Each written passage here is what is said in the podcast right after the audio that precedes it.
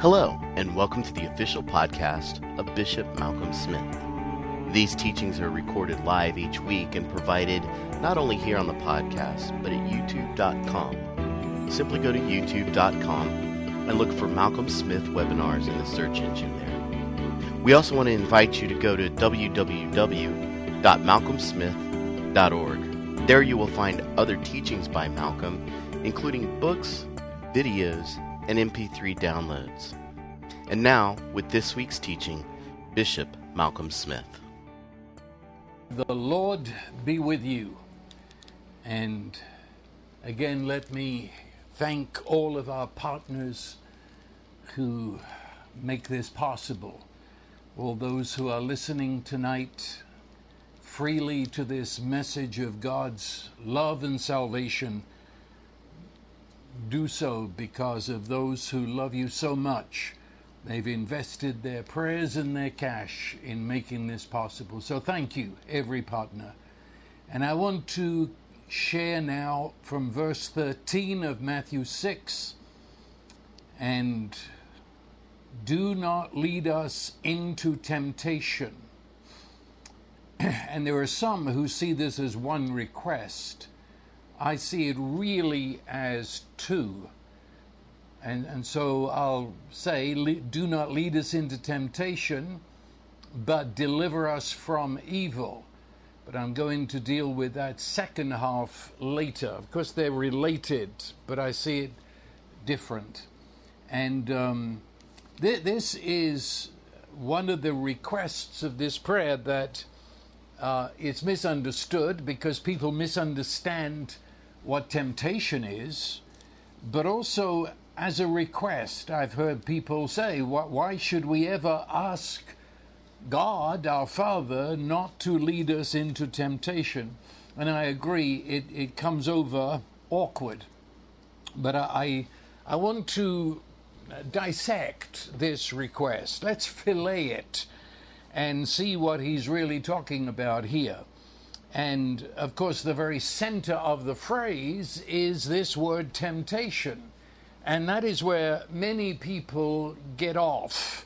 And so let's look at that for a while. Temptation. What is it? What is temptation?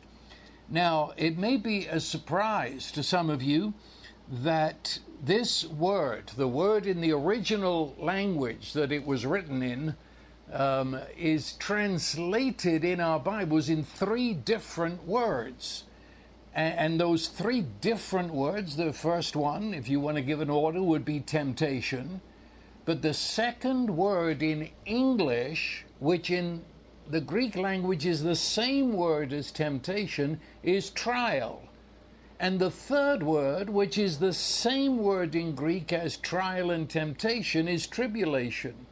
And so, temptation, trial, tribulation, though we use them in three different ways, really, essentially, it's the same word in the original language. It, and it's this word that Jesus has injected into this prayer.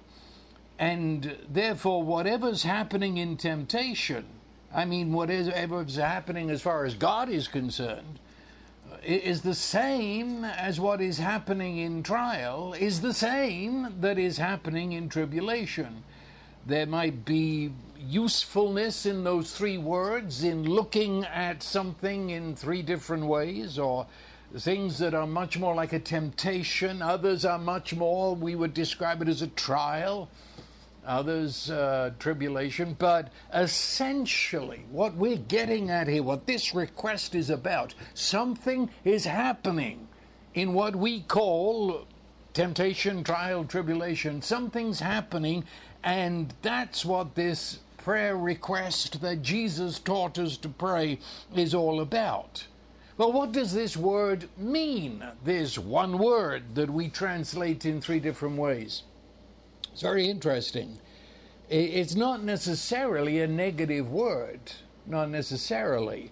It means to put something or someone, but I mean, the original idea is to put something to the test in order to discover what is truly there.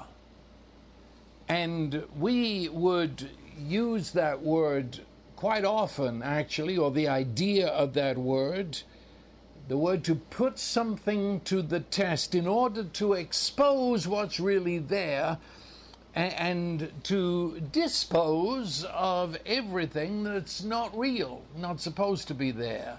But, but we need to put it under pressure. We need to test it in order to see what we think is there. Is it really there? And if I'm confusing you, I'm sure you know that uh, before an aircraft is finally released to public use, there are a number of tests that go on. Ah, you, you understand? especially if you come from the Washington area. You know, Boeing is always putting things to the test. I mean, you fly that aircraft at 40,000 feet across the Atlantic, you'd better be sure that everything that you believe you put into that fuselage, that, that metal that surrounds the plane, you, you believe, and all of your designers believe, and all of your scientists involved believe that that fuselage will stand up to the pressures of 40,000 feet. But before they release that, they fly to make sure it's not going to buckle under the pressure. They test it, they put pressure and every other part of the plane is tested for the same thing. We're going to make sure that what we believe is there is truly there and is truly being used to do what it's supposed to do. Testing, that's this word, to test. We um, have persons in, in the car industry, and their job is to test drive that is, let, let's do what we say this car can do to make sure that it can. Let, let's see.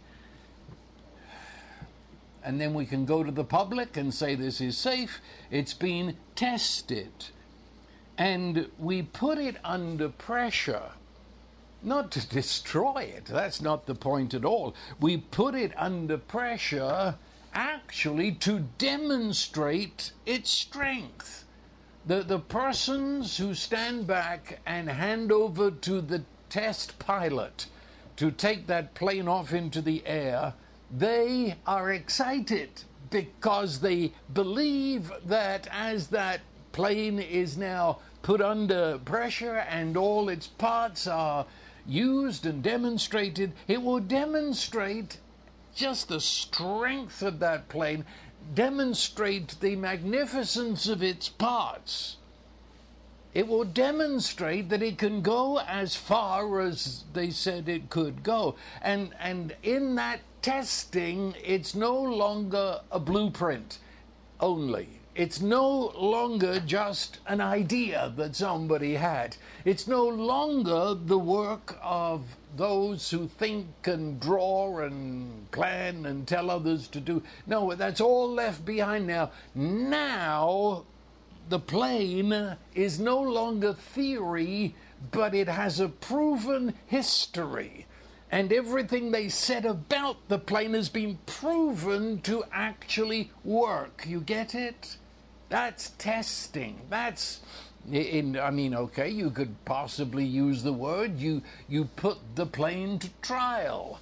You, you put it into a situation that is going to show up its strength that otherwise would have only been a potential, a possible, a maybe. We hope so. No, now we've put it under pressure. We know so. It's got a history, you see. It's been proven in a trial. Um, that, that's what this word means. When, per, when we, uh, it, it's every one of us are tempted, every one of us are put it through trial and tribulation. So we all share this together. We could all bring our stories. We know what this is talking about in terms of the pressures that come upon us. But now let's look at it. What, what's happening in that? What is happening is a glorious positive. Those pressures are put upon us, and the, the purpose of God is that in those pressures being put upon us, then the strength of Christ in us is demonstrated.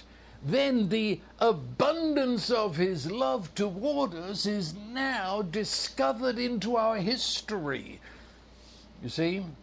And we come out of that no longer with theory, no longer with verses in the Bible that we hope are true. We've been through a situation and now we can mark it down in our biography.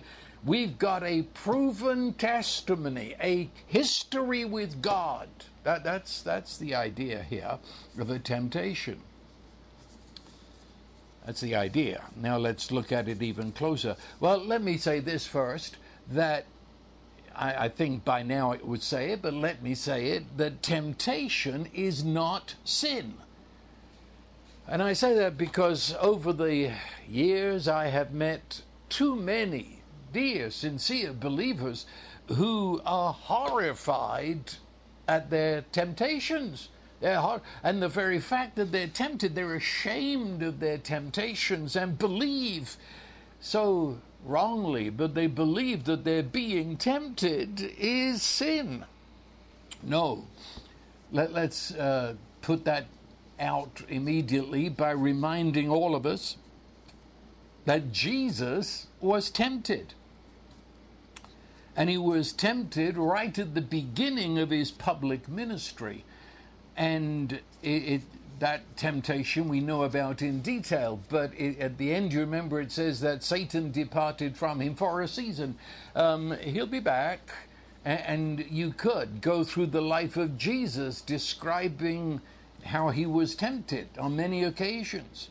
Uh, even uh, Peter became one of the pawns of Satan to tempt Jesus. You remember when Jesus spoke of his impending death it was Peter who blustered out, Be it far from you, Lord. You're not going to go there.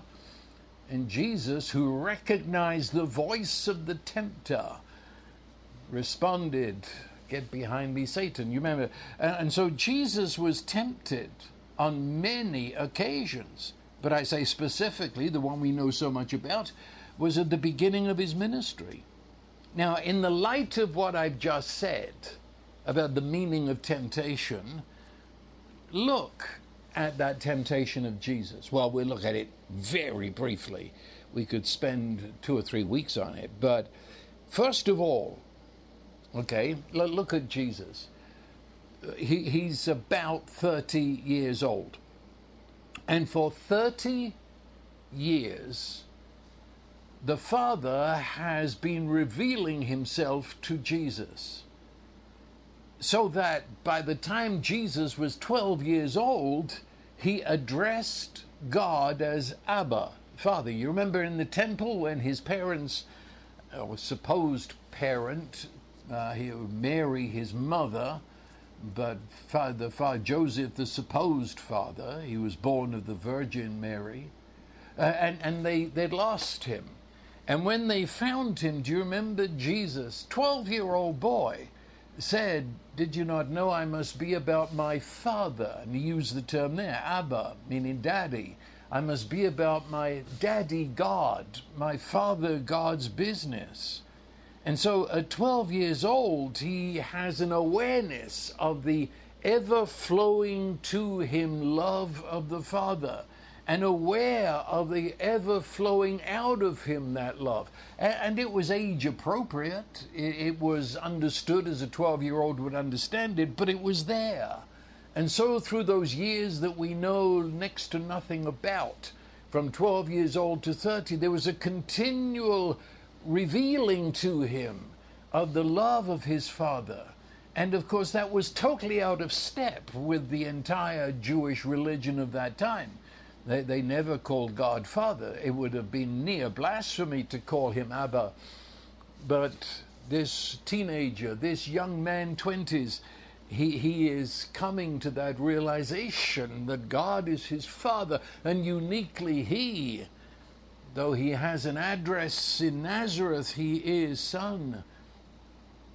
And then at the Jordan, John Baptist is baptizing.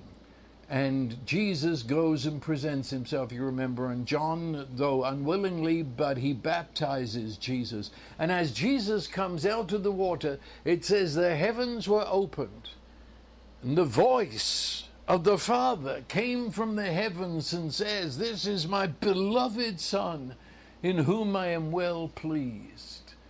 And the Holy Spirit came and came all upon and into Jesus as never before. And there it was, established, the Word of the Father, the witness of the Spirit. You are a child. You are, in fact, the child. You are the Son of the Father. Marvelous. And the Holy Spirit upon him is anointing him, enabling him as no other person ever had been to be Messiah, to be the revealer of the Father, the Father's love. What happened next? It says, and strong language is used, it says, the Spirit drove him into the wilderness. And for 40 days he doesn't eat. And at the end of the 40 days, the Spirit brings him to Satan to be tempted. Now, if you thought that temptation, which comes, of course, in, in form of thoughts that come to us, the, the, eh, the temptation of Jesus must have been, in fact, the in, injecting, the shooting of arrows of thought into his mind and imagination. Jesus was tempted. For six weeks he's been in the wilderness since he heard the voice from heaven saying, You are my beloved Son. God Father speaking, You are my beloved Son. And now.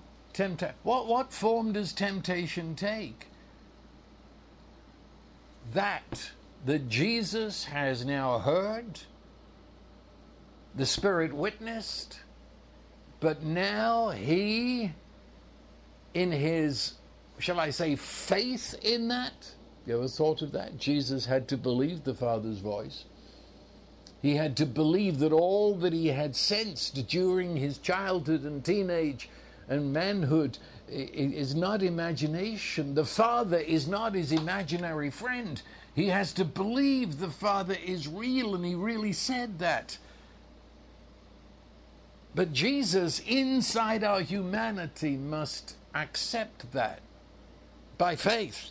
And so now comes the test.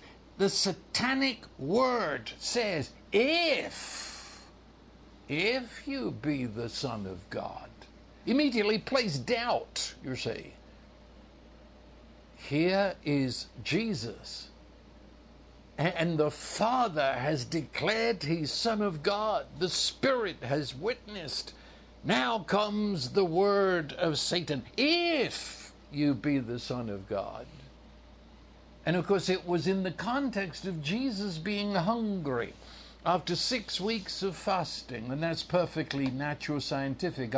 After 40 days of not eating, you have an extreme hunger. Because after three days of not eating, essentially hunger leaves you, but it comes back at 21 days and it comes back at 40 days in like a mad, ravening beast. And so Jesus, alone in the wilderness, and I've been to that wilderness, and it's it's the most forsaken place on the planet, and and he's hungry. And Satan sneeringly puts the question: in, in the situation you are, you're hungry. In this situation, there's something you don't have there's something you need and you don't have. If you're the Son of God, this trumped up imaginary idea that heaven opened and spoke to you in. It, yeah, you, you say you're the Son of God and you're hungry. You say the Son of God and you have need. Good grief. If you're the Son of God. You see? And I could keep going. E- each temptation spoke directly to everything that had been spoken by the Father and by the Spirit into Jesus. And now Satan is, is questioning, doubting, sneering, the pressure, the pressure to which Jesus continually returned to what his Father said. Not only what the Father said to him, but other parts of Scripture that undergirded what the Father said to him. He refuses to debate Satan. He refuses to try to overcome the thought. He just simply states this is who the Father is, this is what the Father does. And this is who I am in my relationship to the Father and to the Spirit. And he overcame. And it says he returned to the Galilee in the power of the Spirit. It was different to when he went in. Now he has a track record that will be played out in what we know of the ministry of Jesus.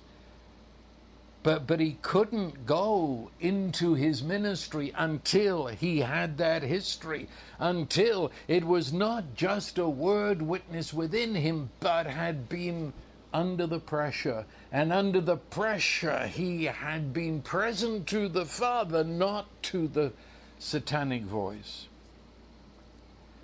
So let's look at it again. Satan tempts us, and Satan's design in so doing is for evil. Satan can only lie. That's who he is. Jesus said so, John 8 44. Satan is the original lie slash liar. He cannot be any other. And therefore, said Jesus in John 10, that he comes to kill, he comes to destroy the works of God, comes to steal it away from us. He cannot be any other. That's who he is. And so his temptation falls around that, that we believe his lies, that we. Uh, let him steal from us who we are in the love of God. But the Holy Spirit uses that temptation. We're in this world, and in this world, this world pressures us. We're flying at 40,000 feet, you see, and it's pressuring us. But the Spirit uses that that which was meant for evil, he turns to good every time. Temptation is used to reveal to myself and to reveal within me and to reveal to the spirit world who I truly am in my relationship to the Father.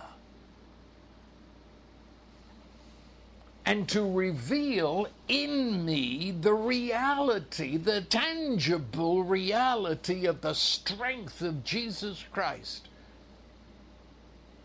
And I come out of temptation now with an established knowledge, with a knowing knowing, with, a track record, with a personal history of God's love to me under extreme circumstances. I come out knowing the unlimited limits uh, uh, of God's love toward me. I, I come forth having actually lived in this organic union with Christ my life. I have proven that I live, yet not I, but Christ, because I was put under the pressure and I didn't try to answer it in my own strength, and I didn't draw upon my willpower, but I drew upon the life of Jesus Christ within me through the Spirit, declaring the love of God that never fails. You see? Now, in temptation, other things happen. Remember, the reason for the test is to show the reality that is present in that which is being tested. And we want to know the unreality. We want to know what was just a figment of our imagination. We want to know that. Then we can repair it. And so, temptation, in the process of temptation, it will bring to the surface all that is inconsistent with the life of Christ within me that otherwise I would have been blind to. I, I, I didn't notice it. I thought I was a jolly good chap. I really thought I had this Christianity stuff by the tail. And temptation reveals I hardly know what I'm talking about. And that's positive. That's marvelous. Oh, it hurt. Good grief, it hurt in more than one area. But now I not only know my weakness, I am driven afresh to depend upon Christ my life. Okay, let, us look at another famous temptation that I think will help us here. Peter. Peter at the Last Supper. That's probably the most famous temptation. Everybody knows that. Well, do you know the whole story? Let's take it piece by piece. Jesus has said at that Last Supper, hours just, I mean, hours, well, just a couple of hours really, before Gethsemane, before the cross sufferings begin. And they're in the upper room. And, and uh, the, he has just celebrated the first Holy Communion. And he's speaking to them earnestly. And he looks around at them and he said that you're, you're all going to forsake me in just a couple of three hours. You're, you're going to leave me. And, and Peter, oh, Peter stands up. And if you could get this picture, it's not a nice one. Peter stands up, and here's the 11 disciples. Judas has already left, and, and Jesus. And Peter looks around at the other 11 or 10 his, I mean, they've been buddies for three years. They've been close in their following of Jesus. And, and Peter looks at them and then looks at Jesus and said, All these will leave you. That is, they're a bunch of wimps and they don't care. They don't love you. But I, I won't. Oh, no, you can count on me, Jesus. I, I'm with you to the end. Huh. I, I don't doubt his sincerity, but it was sincere arrogance. It was pride. And, and it was the most excessive form of unlove. Demeaning, despising almost the other fellows there, shaming them in front of Jesus. I mean that. And, and, and, we're not talking about something, quote, worldly. This was in his uh, speaking of his love and faith in Jesus. I mean, if there's such a thing as religious arrogance, religious pride, this is it. And Jesus tells him that before the cock crows, you're going to deny me three times. You, Peter.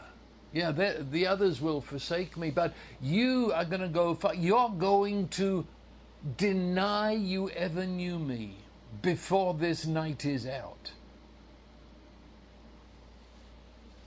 And Luke, in his account, gives us further words. He said that Jesus said, Satan has desired to sift you like wheat.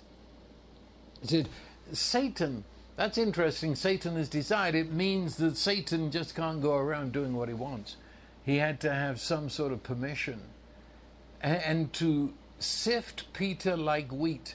Um, today, of course, all things are different with our machinery. But when I was growing up 200 years ago, we, we took the wheat the kernels of the wheat and we would beat it and, and, and then would blow it with a fan and the, the wind of the fan would blow away the chaff.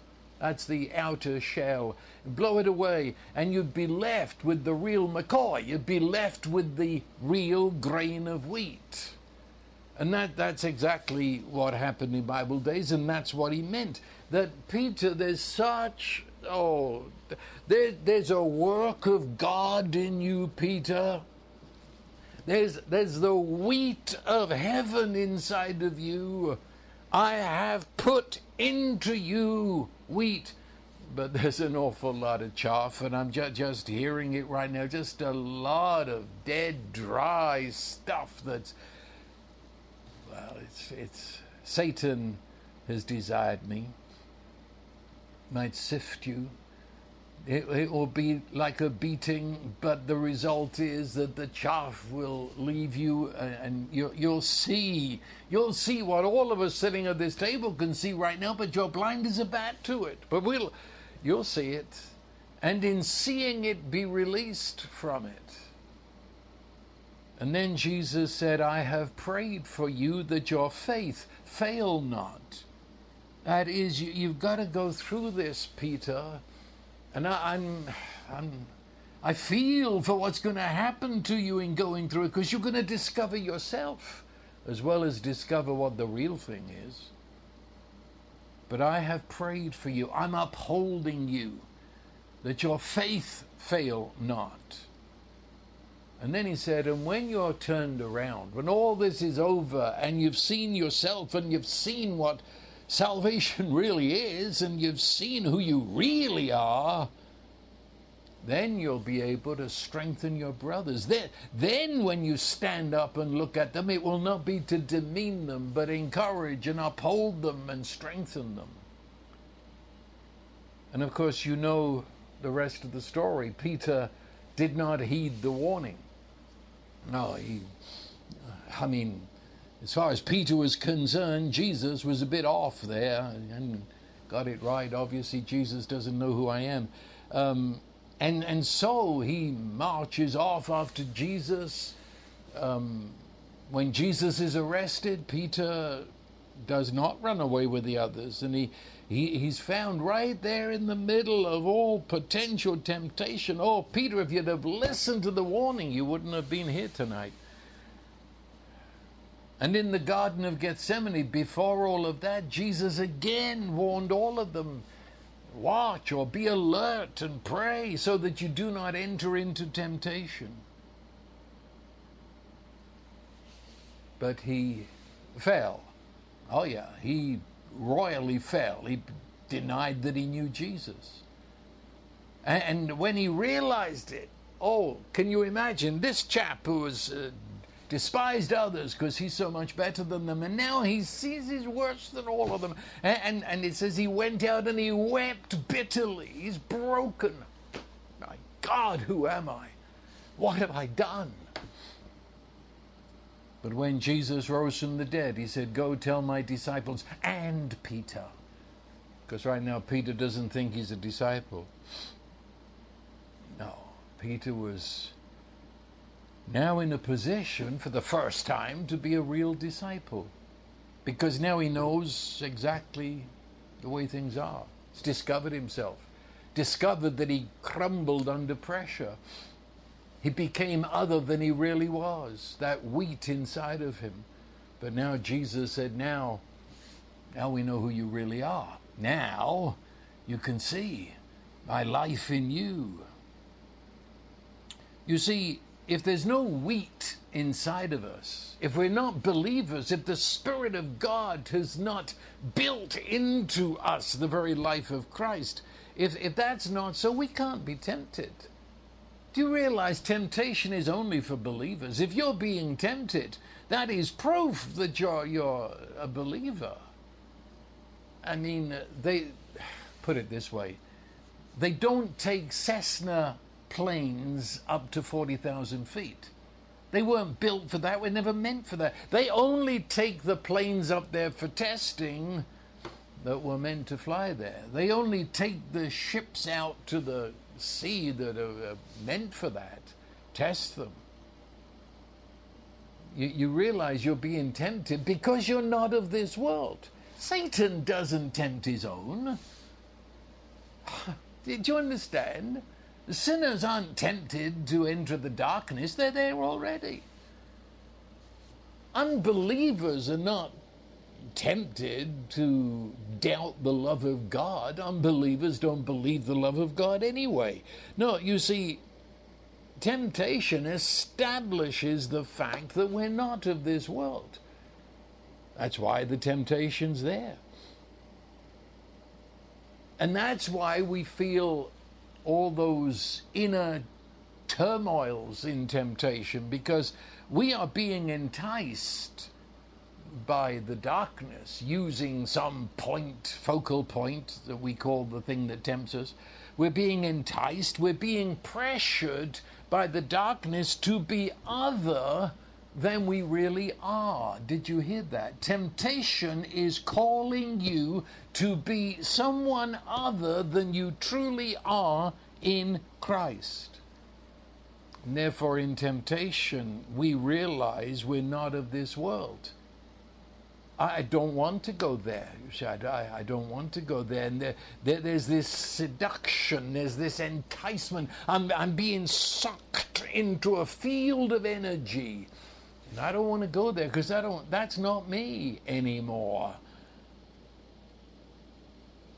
I, I am one with Christ, and Christ is one with the Father. The Father's in Christ, and Christ is in me, and I am in Him.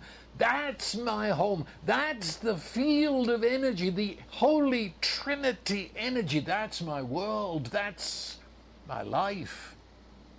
I'm the new, I don't belong here. And, and so this call, this sucking, is proving to me that's not you anymore.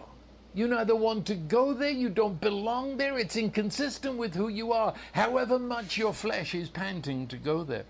You don't. The center of your person, where spirit lives within you, it's not you. It's not you. What are you going to do with that? Well, I said, Jesus prayed for Peter that his faith failed not. And in 1 Peter chapter 1, it speaks of temptation as the testing of our faith. Now, please hear me. This could change your life. Temptation is the testing of your faith, not your willpower. Temptation is never meant to be answered by your willpower, but by your faith in the love that the Father has to you, by your faith that Jesus Christ lives within you, is your life, is your strength, is your wisdom. Faith in the Holy Spirit empowering you in the hour of need as well as in the rest of life. Because temptation always comes there, there are certain absolutes. They're, they're always there with temptation. In, in the moment of temptation, you have no feeling of His love to you. It's just a, a blank. It's, it's, that's it. You don't feel the love of God towards you. You, you do not feel that He is with you you, you do not feel the power of the indwelling Jesus, the empowerment of the Spirit. You don't feel the great throbbings of God's power within you. You feel very weak and very helpless. But I say it's not your willpower. You don't answer temptation by willpower, you answer by faith. And you declare at this very moment I am in the very heart of God love. At this very moment, the Father embraces me in love. At this very moment, Jesus Christ, you are my life. You dwell within me. And at this very moment, I turn not to my ability and my flesh and my willpower. I turn to you, Lord Jesus, that you be my strength to answer. You be and fill in the blank, whatever it is. You be that to me now. You're my life.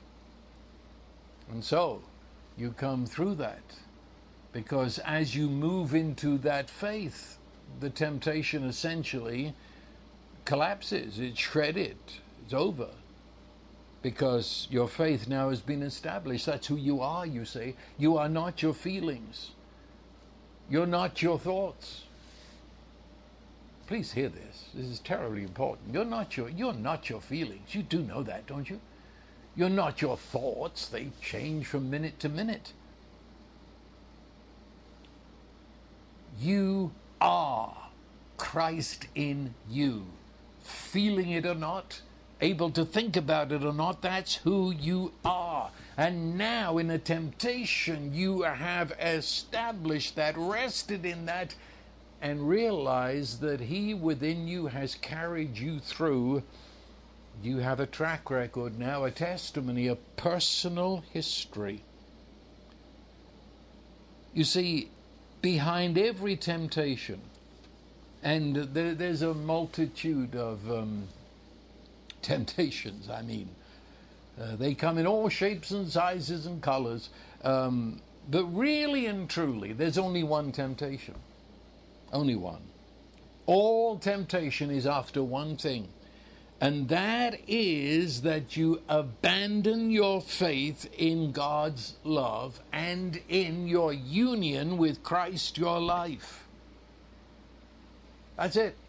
Every temptation is calling you to become an independent operator.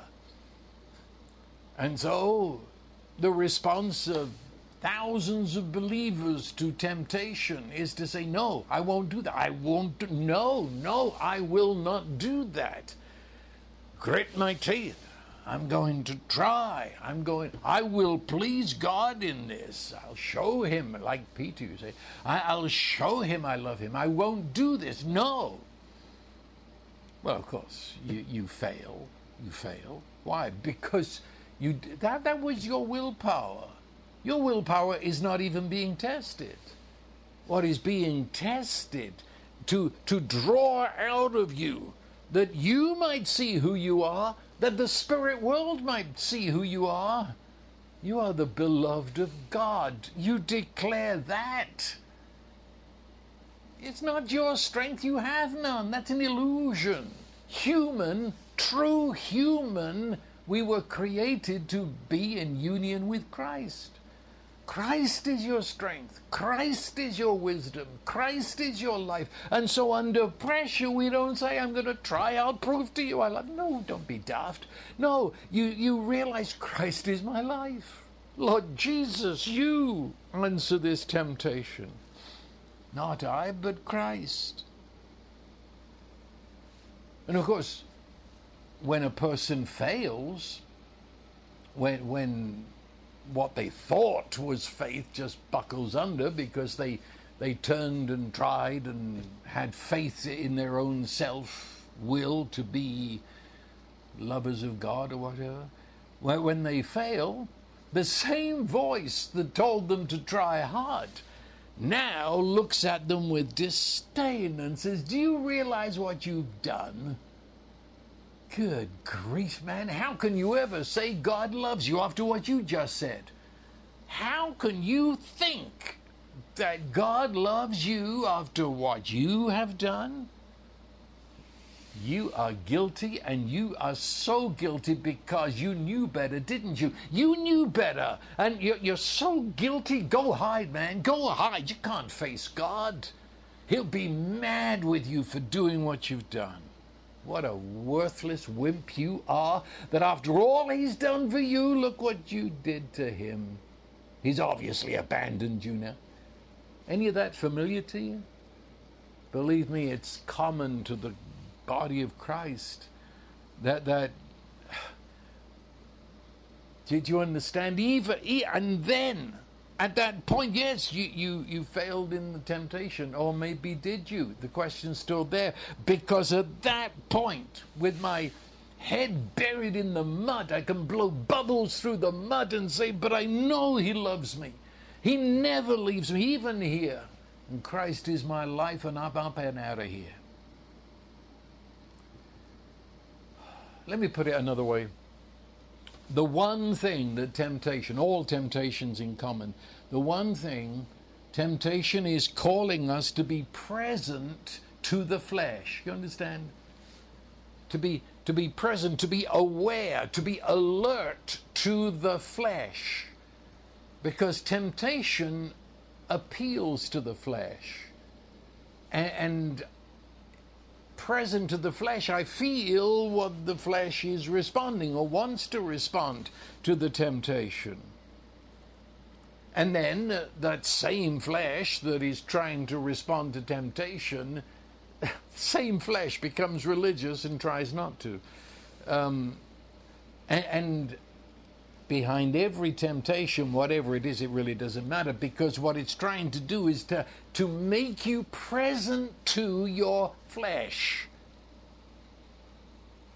And then present to the point or the focus of the temptation, whatever it is. And of course, at that point, you've already drowned in the thing.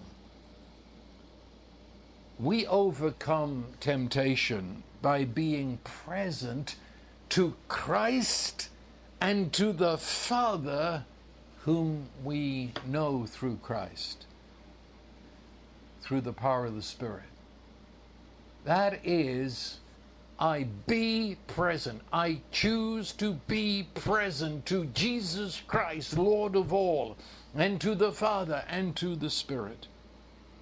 And in that fashion, be present to my true new self. Recognizing my flesh was crucified with Christ and has no more say in what I do. This I have seen this. I, have known it. You, you can be so pressured by temptation with cold sweat running down your neck, even the trembling of the body. And of course, at that point, you are very present to the temptation and you're very present to your flesh. And by that deliberate choice of faith that says, Lord Jesus, I am present now to you in the Holy Spirit, and in you I'm present to the Father. And in that moment, the temptation collapses. Cannot exist in the light of His presence. And so, in this business of temptation, you could say that we're polishing the mirror so that we have a clearer image of who the Holy Trinity is toward us, who we are in our union, oneness with Jesus Christ. We walk away strong we now know who we are. We know the absolute reality uh, of flesh cannot please God and was crucified with Christ. Uh, we're not going to trust the flesh, you see. And so after we've come through the temptation, however we came through it, we, we came through in the end trusting in Jesus as our very life. And afterward, like Peter, we can strengthen our brothers. Before that, we were quite useless because we, we just blethered. You know that word, blether? It's a great Irish word, blithering. Oh, just just a pours out of your mouth. It's all emptiness, emptiness. You're blowing the wind out through your mouth. No, you know, some who, who go to Bible school and they come out with all, you know, A plus and honors and the rest of it, but you've got to prove it. See, great theory. They gave you an A plus on theory, but it's only in these pressures, these testings, that we discover who we really are. And that what was theory, we now it enters in, it becomes the very weave of our spirit, becomes who we are. And it's interesting that most of the time, temptations, once thus we see Christ our life and Christ our victory, um, that's the end of that temptation. We don't, we're not tempted there anymore. And so the request, I'd better get there before we finish. In the light of all that, lead us not into temptation. It's a request that acknowledges this dependence. It's acknowledging that I, I can't face temptation apart from the strength of God in Christ that comes as I ask in prayer. And he's not waiting till the temptation, he's very aware. As he shares these requests with us, the awareness is temptation is inevitable in some way or another. It's going to happen today, tomorrow, next week, but it's going to happen. And so I, am aware of that, and it comes into my praying that I'm dependent upon you. Watch over my path. Watch over where I'm led. Watch over. Don't let me be stupid to place myself in the, the midst of temptation. Watch over me. Don't let me go and stand with a group of godly soldiers around a fire in a day that I'm weak as a kitten. No. Watch over me. Be my wisdom. That's what it's praying. And, and, and when I am there, when temptation is there, don't let me go into temptation. That's the key here. Don't, lead us not into temptation. We'll be surrounded by it, but don't let me be sucked into that energy field. Don't let me get into its clutches. Don't let me listen to, as I say, what is underneath every temptation that now God has forsaken you. You're on your own. He's not answering. He's not listening. Christ is not your life. Or what Satan said to Jesus, if you're the Son of God. Or all that stuff you heard in the New Testament. Ha! Sure doesn't look like it now, does it? if you're a child of God, what are you doing? And so on. Don't let me get in. Don't let me believe that. Don't let me believe the lies. Don't let me get into temptation. Rather, as Jesus said to the disciples in the Garden of Gethsemane, as they were literally minutes before the greatest trial, temptation of their life, he says, Watch and pray so that you don't enter into temptation. Notice what he said enter into temptation. Same words that he uses here. And watch, it means be alert. We, we have um, a little Yorkie dog, Yorkshire Terrier, and um, he really believes he's either a Mastiff or a Great Dane or something.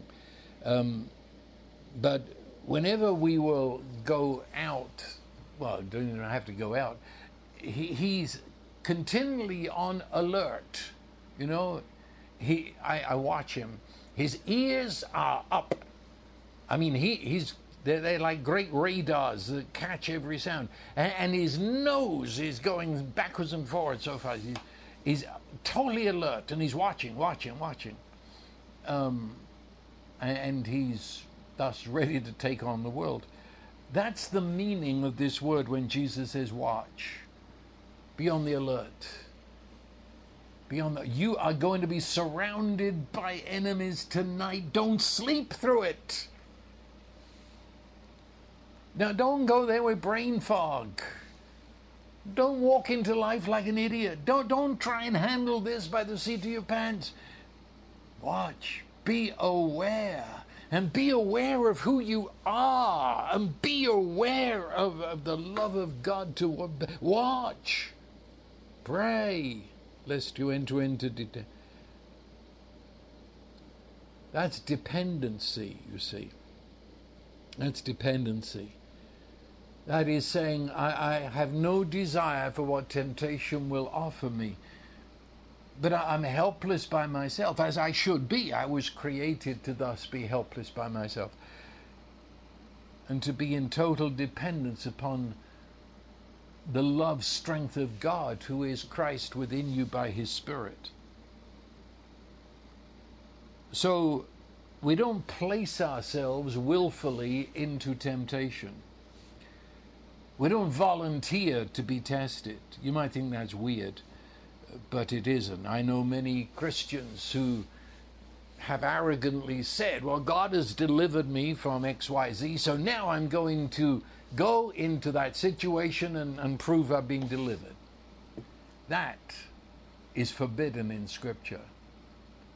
No, lead us not into temptation. I'm not going there when I do go there because I, am I'm, I'm I've come into that energy field, when I do, I'll be in total dependence upon the Holy Spirit, who shall reveal Christ my light, and thus imprint into that darkness the very person of Jesus. I'm not volunteering. No, lead me not into temptation. I have no strength except to be given to me by Christ my life. Nor do we arrange our own testings. No. It was the Holy Spirit that took Jesus into the wilderness. Even Jesus didn't go looking for the devil. So, I, we, we have not finished this. And I hadn't planned on it, but I, I think now we're going to take another week on this. It's of tremendous importance. I, I hope we've thrown some light on this tonight.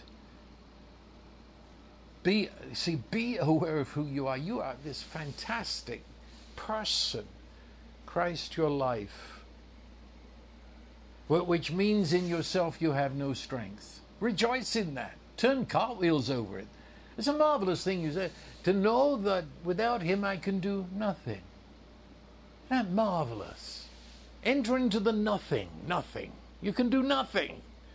I remember the day when, do you remember um, when Jesus said to the rich young ruler what he said, and the rich young ruler goes away, and the disciples were amazed. They said, Well, if he didn't, who then can be saved? Do you remember that? And it says, Jesus looking on them said, With men it is impossible. And I remember the day that hit me. Jesus said, It's impossible for me to live this Christian life. The only way it can be lived is His strength in me. What a relief. I lived in that for weeks. Impossible. Jesus said it's impossible. So I'm, I'm not going to look to my flesh self and say, do a jolly good job. Come on, old chap, you can do it. You can do it. Try harder. What would Jesus do? Think, come on, you can. No any arising within me that I can produce this Christian life, laugh at it. Jesus told me it's impossible. Impossible. Impossible. Without me, said Jesus, you can do nothing.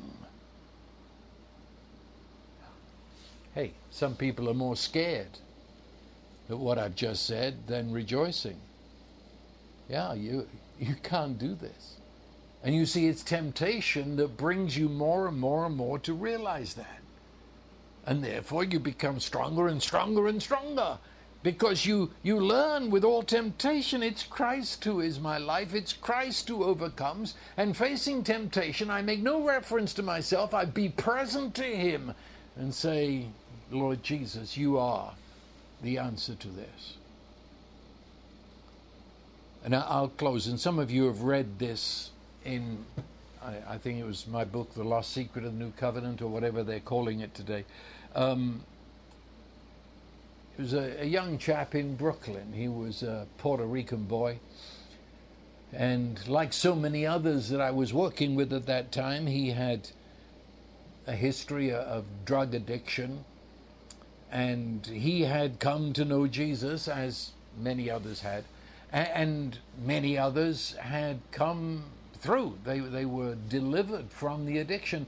But this poor fellow wasn't. At least, I mean, he, he was forever coming back and, and trying to repent and get saved again, which we, I know you don't do it that way, Jose. But um, finally, and it, it was one of those things that the Holy Spirit revealed to me while I was talking because I was concerned here. What was wrong with this fellow? It couldn't shake off the drugs, and and so I, I said, Jose, what do you what do you do when you're tempted? to to get high, or whatever you you do with drugs. or what what what what happens? And he looked at me as if I was crazy. He said, "Well, of course I." He said, "When when I'm tempted, I say no." He said, "No, I won't do it." He said, "He said, Pastor, you've got to know, I try not to. I struggle with this, and it, it, it fails." And in that moment, it was sort of a shaft of light. I said, Jose, never say no to temptation. Say yes to Jesus. I said, You, by your no, are actually being present to the temptation, present to the tempter. Now, ignore that. Don't, don't try and fight it. Don't try and argue or debate it. Just turn and be present to Jesus and say, Yes, you are my life.